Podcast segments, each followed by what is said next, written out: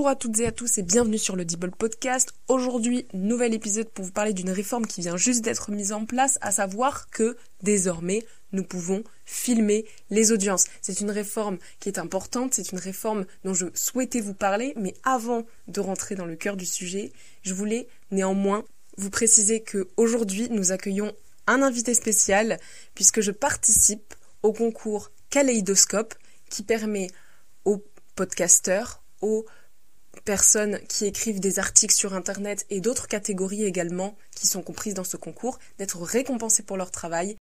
Je souhaitais vous présenter cette réforme aujourd'hui, ce fait d'actualité, c'est parce que ma chaîne a pris un tournant il y a euh, quelques mois de cela, puisque désormais je traite des actualités et également je vous accompagne avec moi durant euh, une semaine de procès ou quelques jours, je vous relate ce qui se passe à l'audience. Donc cette euh, réforme qui vise à filmer les audiences est d'autant plus intéressante pour moi que j'ai souhaité vous le partager.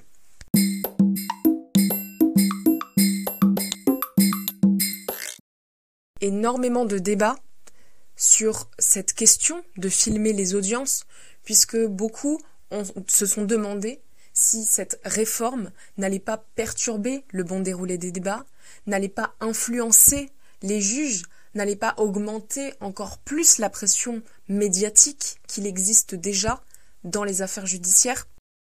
Question aussi qui s'est posée, à savoir le droit à l'oubli. C'est un principe en droit qui permet de protéger des personnes lorsqu'elles ont été mises en cause dans une affaire, puisque des années plus tard, cette personne va continuer de vivre et le droit protège ces personnes avec le droit à l'oubli dans la mesure où on efface une partie du passé pour leur permettre de revivre. Donc, bien sûr que ce droit à l'oubli ne touche pas le casier judiciaire ou euh, de telles mesures. Mais dans cette question de filmer les audiences, c'est vrai que on s'est beaucoup demandé si le fait d'avoir des images filmées ne pouvait pas nuire justement à ce, droit à l'oubli. Pour répondre à l'ensemble de ces questions, il a été proposé, dans cette réforme de filmer les audiences, de flouter les personnes qui sont parties au procès. Lorsque c'est un procès public, il n'y a pas besoin de demander l'accord des parties.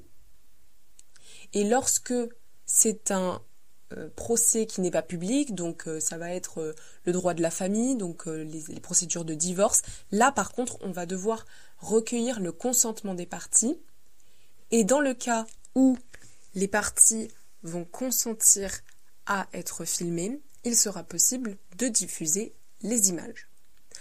Mais que ce soit pour les procédures qui sont, enfin les, les procès qui sont ouverts au public ou les, procès qui ne sont pas ouverts au public, la publication du procès, des images du procès, se fera uniquement à la fin du procès pour éviter justement de nuire à la bonne conduite des débats, éviter par exemple qu'un avocat un peu trop virulent ne se fasse lyncher sur les réseaux sociaux, à ce qu'on critique son argumentation et que finalement le tribunal médiatique entre dans euh, les audiences du tribunal. Il est vrai quand même que cette réforme intervient assez tardivement. On a euh, le droit, depuis la loi Badinter de 1985, de filmer les audiences qui ont seulement une portée historique.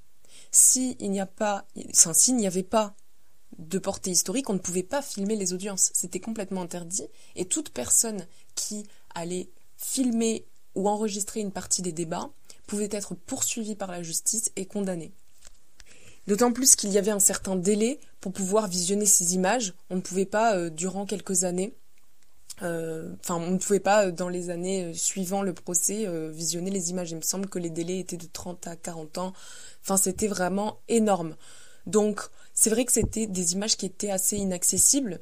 Et euh, nous avons dans l'histoire euh, de nombreux procès, malgré tout, qui ont pu être filmés, dont le procès de Klaus Barbie, de Paul Touvier, de Maurice Papon, et actuellement le procès des attentats du 13 novembre. Néanmoins, en France, on a quand même des procès qui sont déjà filmés et depuis longtemps. Très très peu de personnes le savent, mais on a un organe qui s'appelle le Conseil constitutionnel, et le Conseil constitutionnel a pour objet de vérifier que les lois qui sont prises par le Parlement sont conformes à la Constitution. Notre Constitution est celle de 1958 qui a de nombreux articles portant sur les droits et libertés. Et le rôle du Conseil constitutionnel, c'est de vérifier que ces droits et libertés sont bien euh, préservés et que les lois qui sont prises par le Parlement ne portent pas atteinte aux libertés garanties par la Constitution.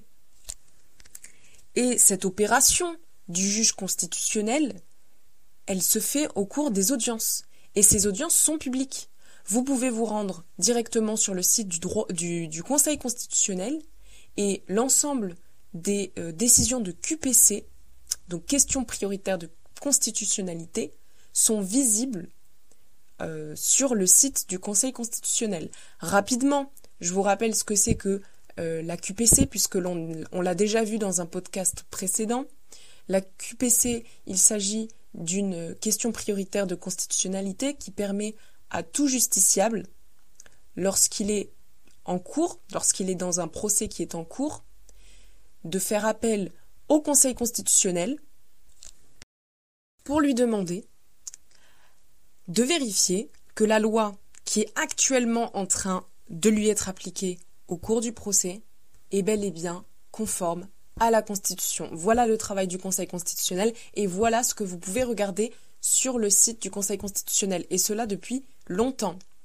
Donc vous avez les avocats qui défilent, qui sont en robe et qui plaident sur des textes. Voilà. Ensuite, on a également euh, les institutions aussi internationales comme la Cour pénale internationale, où vous pouvez également regarder, vous pouvez écouter les, débats qui sont traduits souvent en anglais ou en français, ça dépend. Vous avez également les audiences euh, de, la, de, la, du, de, la, de la Cour européenne des droits de l'homme qui sont également enregistrées et filmées. Vous avez énormément d'institutions internationales qui filment déjà leurs procès.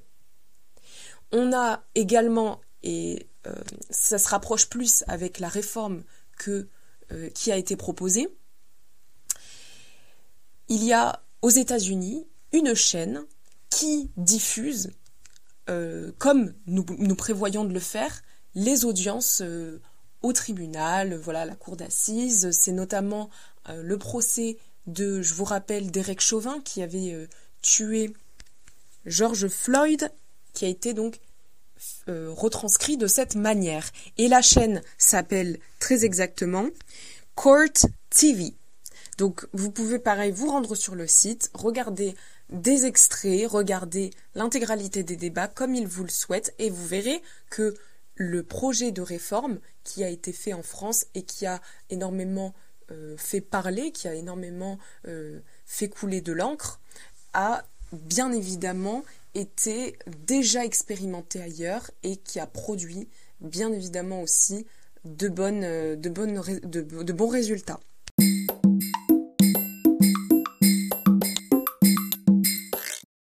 Celui qui est à l'origine de cette réforme, c'est l'ancien avocat et ministre actuel, Éric Dupont-Moretti, qui a mené à bout de bras la réforme pour la confiance en la justice depuis 2019 et filmer les audiences en fait partie. Je vous rappelle une fois de plus que il y a un podcast qui explique beaucoup plus en détail l'intégralité de, cette, de cette réforme en fait qui est plurielle en réalité et qui ne recouvre pas uniquement cette question de filmer les audiences.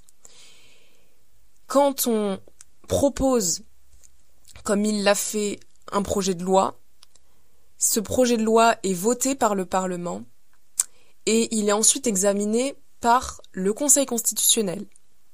Le Conseil constitutionnel a une grande place dans notre élaboration de la loi et il se prononce hein, sur cette réforme et il dit dans une décision QPC du 6 décembre 2019 que l'enregistrement et la diffusion des audiences n'est pas contraire à la Constitution.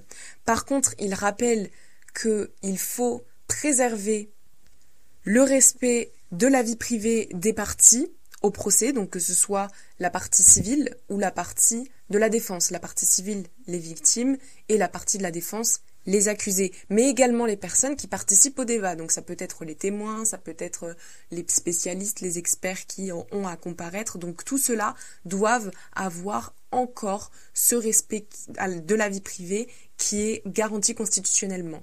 Dans cette mesure, si la réforme ne euh, garantit cet impératif de la, de, la, de la vie privée, de respect de la vie privée, alors cette réforme n'est pas contraire à la Constitution. Voilà ce que le Conseil constitutionnel affirme dans cette décision. Je vous propose de finir ce podcast avec ma petite touche personnelle, puisque vous le savez maintenant, je suis passionnée des audiences et j'adore le partager avec vous. Je vous recommande bien évidemment d'aller aux audiences en présentiel, mais si vous n'avez pas le temps, si vous êtes un peu timide et que vous n'osez pas pousser les portes du palais de justice, bien évidemment, regardez sur internet, euh, enfin sur la télévision, comment se déroulent vraiment les audiences pour vous rassurer et y aller en présentiel, parce que rien n'est meilleur que de ressentir euh, tout ce qui se passe en audience, de voir en réalité comment est-ce que euh, les, les, personnes, les, les, personnes parties au procès réagissent pendant les, les pauses, toute la vie humaine que l'on rencontre au cours des audiences. Et pour ma part, je pense que cette réforme est extrêmement intéressante puisqu'il peut arriver des fois que certains avocats manquent de respect aux juges ou que certains juges aussi arrivent euh, parfois à interdire la parole de certains avocats alors que la parole est de droit. Mais bon, ça arrive des fois en fait que chacun soit un peu plus souple sur les règles de procédure euh, en termes de, débats contradictoires. Et cela va permettre aussi, du fait que ce soit filmé, de recadrer un peu tout le monde dans les rangs et que les débats se déroulent d'une meilleure manière. Donc de ce sens, je pense que ça peut être extrêmement intéressant de filmer les audiences. Aussi, il y a une critique qui est énormément portée à la justice, c'est le fait d'être laxiste. Mais on n'écoute pas souvent ce qui se dit à l'audience. Et le fait de filmer les audiences, ça peut permettre de comprendre que la décision ne se fait pas en 30 minutes, que la décision, elle est réellement réfléchie et que les juges vont chercher à décortiquer la personnalité de l'auteur, la personnalité un peu des personnes parties au procès et de tout comprendre de tout ce qui s'est passé, de poser beaucoup de questions pour pouvoir ensuite juger euh, l'affaire pour laquelle ils sont saisis. Et cette démarche de recherche-là, souvent, la population l'oublie. Et de ce fait, ils ont souvent un a priori sur la justice qui serait euh, un peu comme euh, au Moyen Âge, une peine égale une peine, enfin, un fait égale une peine. Non, on va réfléchir à une proportionnalité de la peine. On va réfléchir également à une peine qui serait adaptée à la personnalité de l'auteur. En tout cas, voilà, pour moi, c'est vraiment euh, une opportunité de voir énormément de procès à travers toute la France. Et je vous invite encore une fois à y aller. La fin de cet épisode, merci à tous, merci à Kaleidoscope de me permettre de participer à ce concours qui me fait énormément plaisir. Vous, auditeurs, également, allez vous renseigner sur ce concours, puisqu'il n'y a pas seulement les podcasts qui peuvent être donnés, il y a énormément de catégories, que vous soyez lycéen, collégien, que vous soyez étudiant ou indépendant, il y en a vraiment pour tout le monde. Donc, je vous invite réellement à aller voir. Et voilà. J'annonce d'ores et déjà que le prochain podcast portera sur la mise en examen d'Éric Dupont-Moretti, une deuxième mise en examen. Nous avions déjà parlé du premier, de la première mise en examen et nous parlerons également des débats sur la cour qui va le juger, qui s'appelle la Haute Cour de justice et qui est réellement, réellement problématique dans notre système et je vous expliquerai pourquoi.